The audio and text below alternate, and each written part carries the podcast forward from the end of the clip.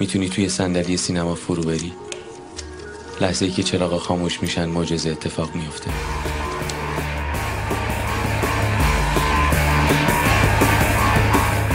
سلام.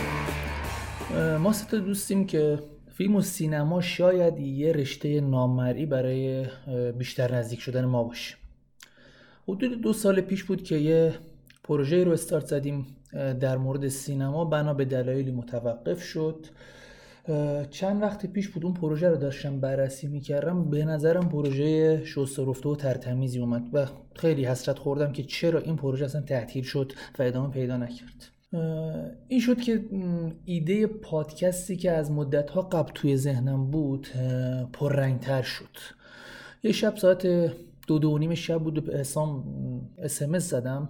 که پایه تولید یه پادکست هستی؟ گفت آره موافقم. بعدش که باش صحبت کردم پرسید که پادکست قراره در مورد چی باشه؟ گفتم ببین دو تا داستان هستش.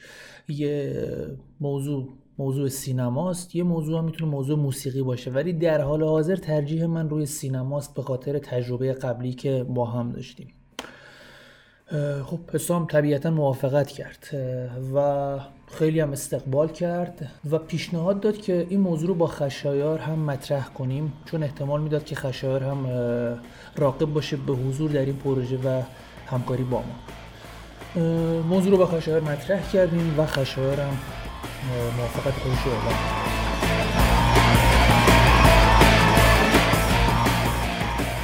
حالا نوبت به انتخاب اسم برای پادکست رسید. هر کدوم از ما یه سری پیشنهاد داشتیم یه سری اسما توی ذهنمون بود مطرح شد. در نهایت اسم فایت کلاب یا باشگاه مشزنی فکر کنم از طرف حسام مطرح شد. این اسم به نظر هر ستامون خوب اومد. اولا اینکه اسم فیلم معروف دیوید فینچر هستش. با بازی فوقالعاده ادوارد نورتون و براد پیت هر سه تامون این فیلم رو دوست داریم. و دومین مطلب این بود که حسام و خشایار وقتی در مورد سینما صحبت می‌کنن بعضی وقتا کارشون به مشت‌زنی می‌رسه. البته مشت‌زنی کلامی. و به نظرمون این اسم به پادکست ما می‌خورد و بهترین شاید شاید بهترین اسم برای پادکست ما بود. این شد که باشگاه مشزنی شکل گرفت. خب هیچ کدوم از ما سه نفر تحصیلات آکادمیک سینمایی نداره من که مخاطب خیلی خیلی معمولی سینما که حتی تا قبل از آشنایی با حسام سینما هم نمی‌رفتم به اون صورت. داستان حسام و خشایار اما متفاوت. حسام و خشایار دو تا سینما دوست پیگیرن.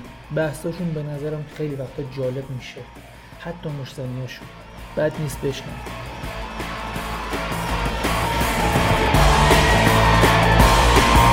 این اپیزودی صرف پادکست باشگاه مشزنی بود. منتظر اپیزود یکی هم باشید. آها یادم هست. منم علی.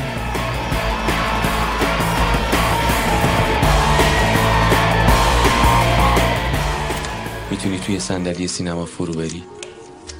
لحظه ای که چراغا خاموش میشن معجزه اتفاق میفته درست تو لحظه ای که حس می‌کنی هیچ راهی برای فرار باقی نمونده.